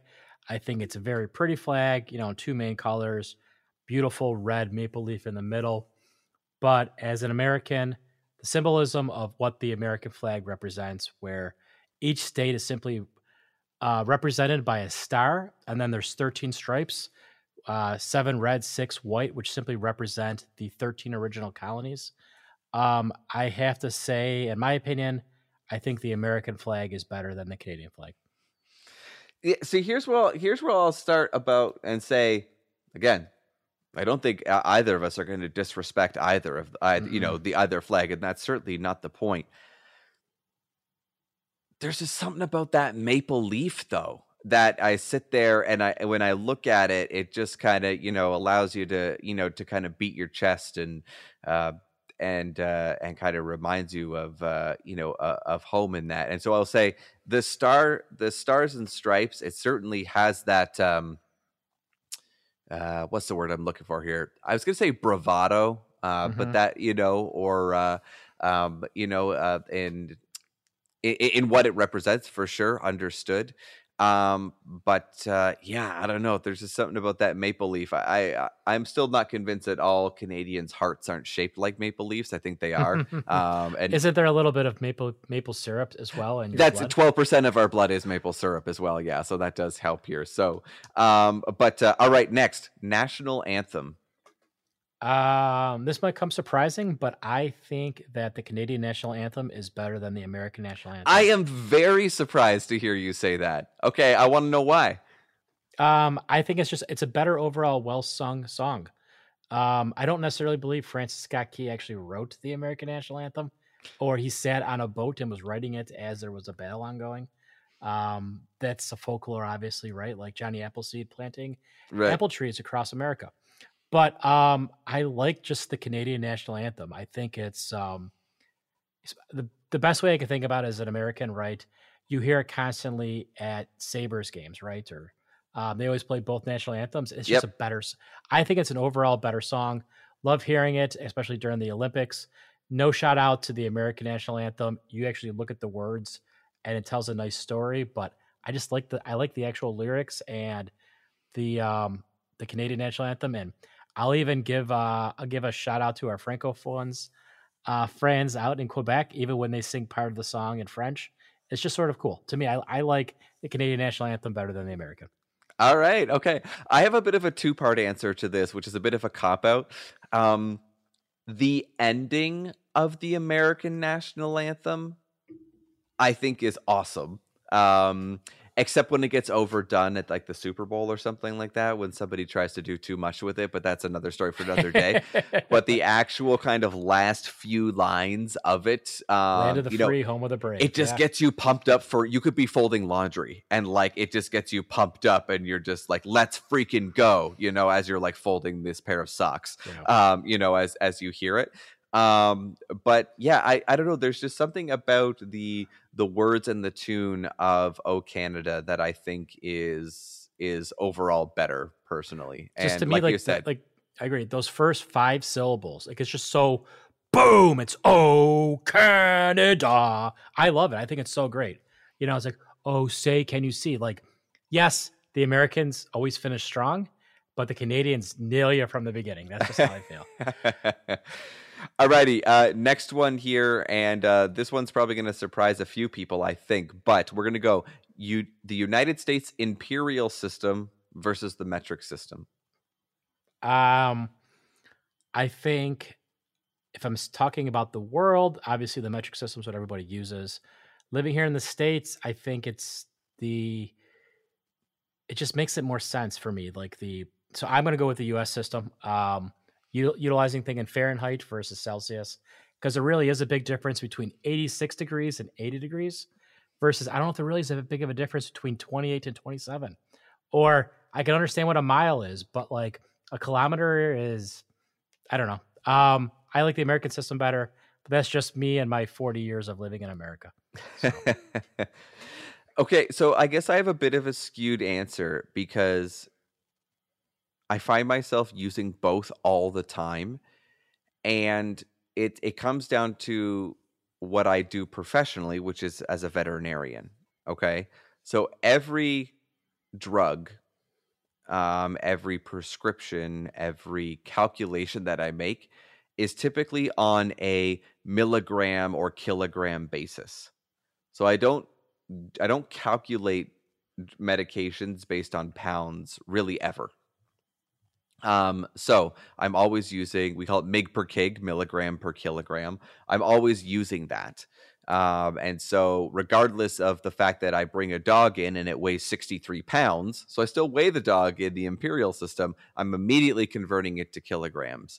Um, but that being said, if you ask me how tall I am, I'm 5'11 you know like and so or but if you look at my canadian driver's license i'm a hundred and whatever centimeters right, right like right. And, and that type of stuff so i find myself personally referring to myself in the imperial system much more often um and uh as a but in professionally the metric system is so ingrained in my brain sure. um that i that i have to do that and i'm also um, you know, when we look at football and that type of thing, they use yards and, you know, and that type of thing and inches. And when we're, you know, doing all of our home rental projects, it's all inches, right? Like I'm using a two by four or a, you know, a four by four or whatever and that type of thing. So, uh, which always pisses off my dad, which is funny because um, I'll be like, oh, yeah, it's about two and a half inches. And his, the first thing out of his mouth is, oh, what's that in centimeters? Uh, because he is a Canadian. Um, he was a Canadian uh, educator uh, and a math professor, so he's very ingrained in his metric ways. So, does, um, so does he refer to real quick? Does he refer to himself as "Oh, I'm six two or I'm one point nine three meters"? Oh no, he's he's 1.93 meters, and he okay. he absolutely. Okay. And when he asks you how much he weighs, he's like, "Oh, I weigh such and such kilograms." Um, Do you think that's the way it is? From I mean, and this is me and my, you know, unknown American ways. But I, I think m- most Canadians I know tend to measure themselves in pounds and and and uh, feet for height and yes. weight, as opposed to uh, I would agree in, in kilograms. I would agree. If you ask if you ask any Canadian how tall they are, ninety five percent of them are going to say, you know, six two, five right. eight, or whatever for sure. Um, so that's where it's kind of funny. The other thing that my mom always says, which I will uh, give her credit for, is she likes the imperial system only when it comes to losing weight because it's much it's, it's much easier to lose a pound uh, than it is to lose a kilogram. So there you go. Um, in that standpoint. All right, uh, two more here. Last, uh, this one is. Uh, uh, going in the currency mode, which is the multicolored uh, rainbow money of the Canadian system versus the green paper money of the American system. Okay. So to me, um, just I'm based it on two things. One is texture, right? The actual green paper money to me feels like money. Um, the, the the the rainbow plastic, as I'll call it, it just now old Canadian dollar bills felt more like an actual dollar bill. Sure. The, the the modern, like the plastic with the things, beautiful looking currency, really pretty, beautiful images on the back of all great Canadian things. Um, but come on, guys. I mean, this is 2021. Why are we still having Queen Elizabeth and Canadian Parliament people still, you know, United Kingdom Parliament still on our money. Shouldn't there actually be great, great Canadians that actually should be on the money? Um, that's the, like the, the U.S. money. It's it's great former, you know, founding fathers, Abraham Lincoln, George Washington, people that actually mattered. I mean, what happens in 10 years from now? Is everything going to go to, you got, is the Canadian money going to change and Prince Charles' face is going to be on the dollar bill or the $2 bill, right? I mean, it's, you know, or, or 20. I mean, I'm sorry, because there isn't a loonie or two dollar bill anymore, $2 bill. But, um, so that's, so if Canada got more with the times of putting strong, proud Canadians on as opposed to showing loyalty to the crown, I would say Canadian dollar bills, Canadian money in a heartbeat because it's prettier. It's like it. But go back to the way money should be feeling. And the American money though has to change from green. It's just boring. It's like we have we have crappy looking money. Um, but a hundred dollar bill is still give me a Benjamin, right? It's all about the Benjamins. And, it is know, all about the Benjamins. So it's I'm a mixed bag, I guess I would say. It's it's a, it's it's six of one, half a dozen of the other. So I I will say that there is something to be said about like the wad of cash that you can have with American bills um, because I, I'll only ever achieve a wad of cash if I have dollar bills because I'm never going to have a wad of a hundreds because that's yeah. just not how I roll. So in that standpoint, yeah, that like wad of bills um, is uh, is nice. Um, but I actually like the multicolored kind mm-hmm. of uh bills as opposed to because like if i'm sitting there and i've got like a bunch of money in my wallet not that i ever have a bunch of cash in my wallet because i don't even know that i carry much cash anymore ever but if I've just got a green paper bill in there, I don't know if it's a one or a five or oh, a 10 or a 20. Without doubt. So without it's almost doubt. like surprise, like how much money do I actually have? Whereas like the Canadian stuff is is distinct. Um, yeah, you know by the color for sure. You know by the color. Um, now that being said, that texture aspect to it, you're right. I don't really like the plastic aspect to it. They don't really like fold in your wallet well. You know, they uh, whereas like even if you get a crumpled, you know, green paper dollar bill, you can still smooth it out decently. Um, but if I'm going from complete aesthetic, I'm still going to go Canadian just because I do like the um you know the kind of multicolored version of it because yeah america does really get to need to get with the times here in terms of their just kind of oh, monotone even, kind of absolutely uh, even you know, in colored money even in europe it, it definitely has a, it's european money is a lot prettier the british pound etc but the euros are, are very similar to uh, to Canadian dollar bills mm-hmm. as well, mm-hmm. um, mm-hmm. and in that standpoint too, like they have the kind of different color aspect to it. So, but but what do you say if if you think the Queen's got to go?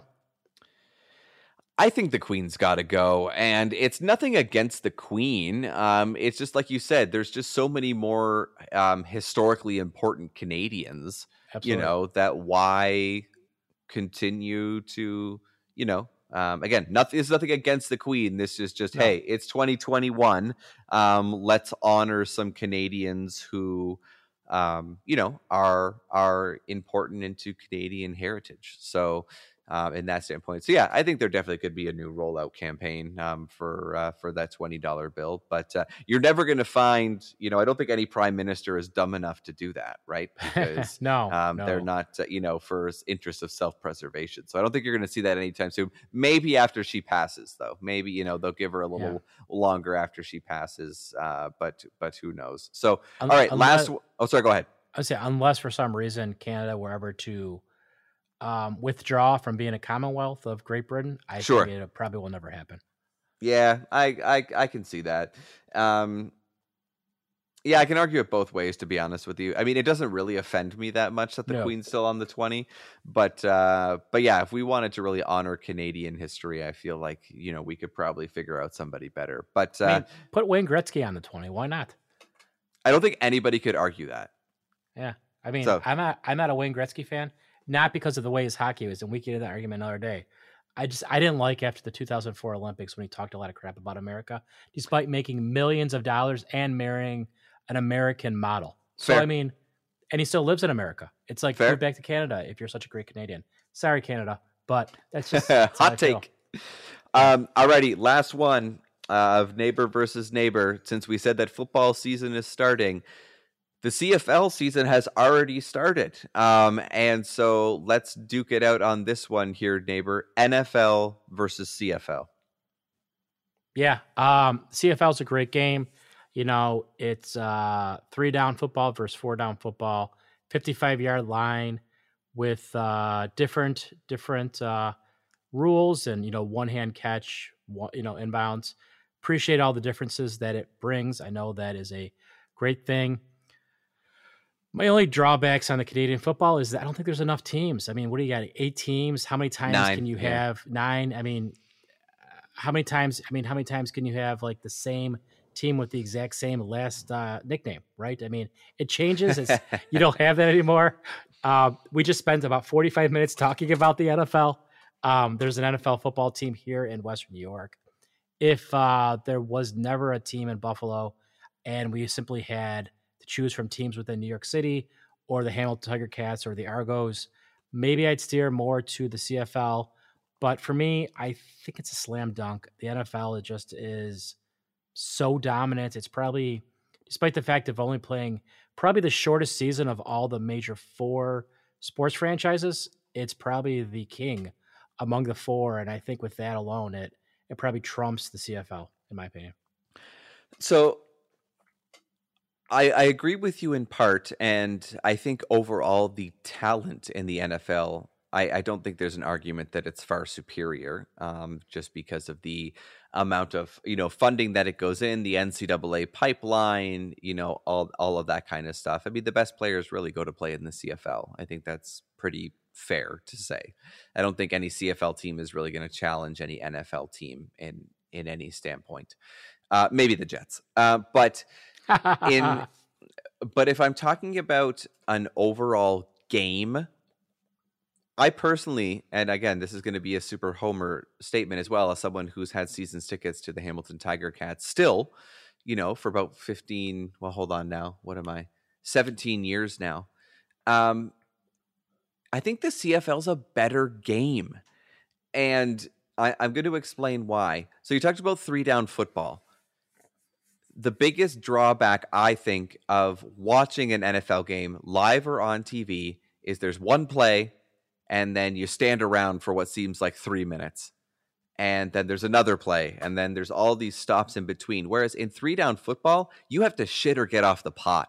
You know, you don't have a a a down on first down that you can just like run, you know, run the ball for 2 yards just to kind of, you know, see what happens. You you don't have that luxury.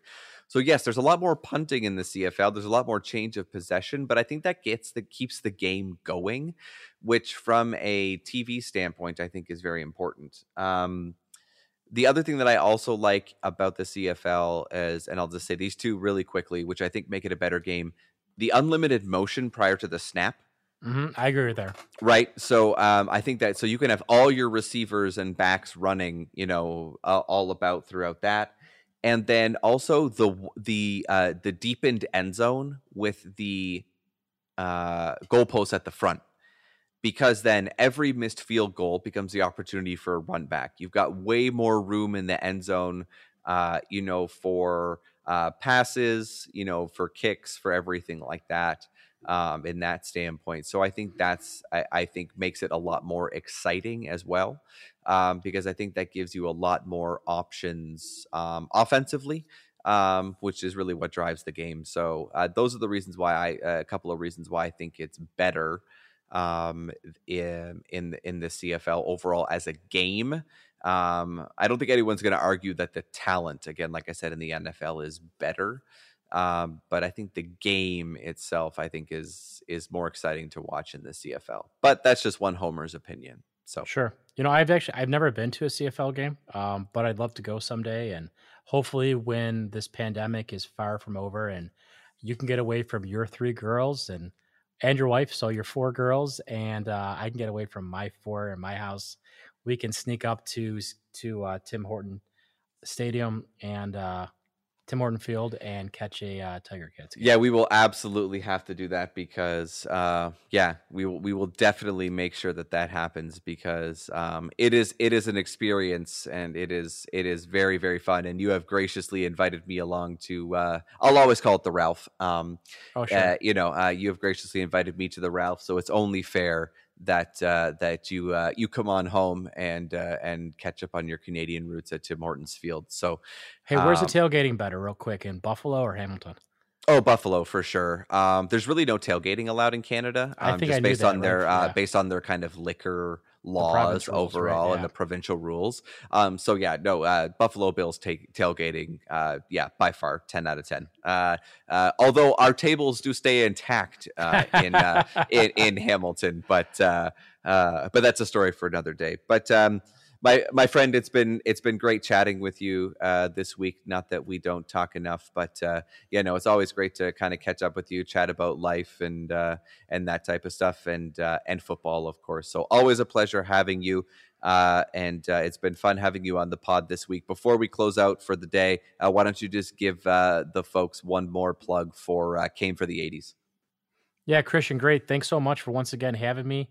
Uh, third time is a charm here. Always a pleasure to dad, join in the Dad Joke Loading podcast.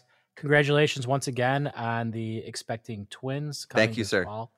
Um, but yeah, if you're looking for an alternative to um, dad jokes and you want to hear a little bit more about nostalgicness from the 80s, come give It Came From the 80s podcast a listen. Available on all major uh, markets Apple, Spotify, Google. Um, two Xennial best friends reminisce about the greatest decade of their lives. Um, you could also follow us on Twitter and Instagram at Came From the 80s, where I post a bunch of pictures and images from nostalgic stories that we love to share. So Awesome, man. No, yeah, it's great podcast. Make sure you guys do check it out um, because they talk about a, a lot of great stuff. That when they start talking about it, it's like, man, yeah, that was some good shit. Um, and uh, yeah, Jay and Tony do a do a really good job with that. So, um, as always, sir, it's a pleasure.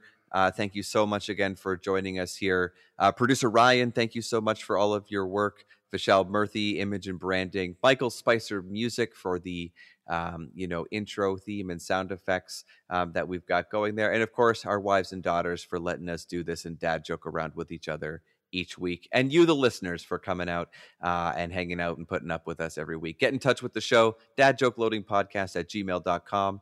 Dad Joke Loading Podcast on Twitter, uh, excuse me, on Instagram, and at Loading Dad on Twitter. That's all for now. Jay, thank you again, sir. And we'll catch all you dad jokers next week.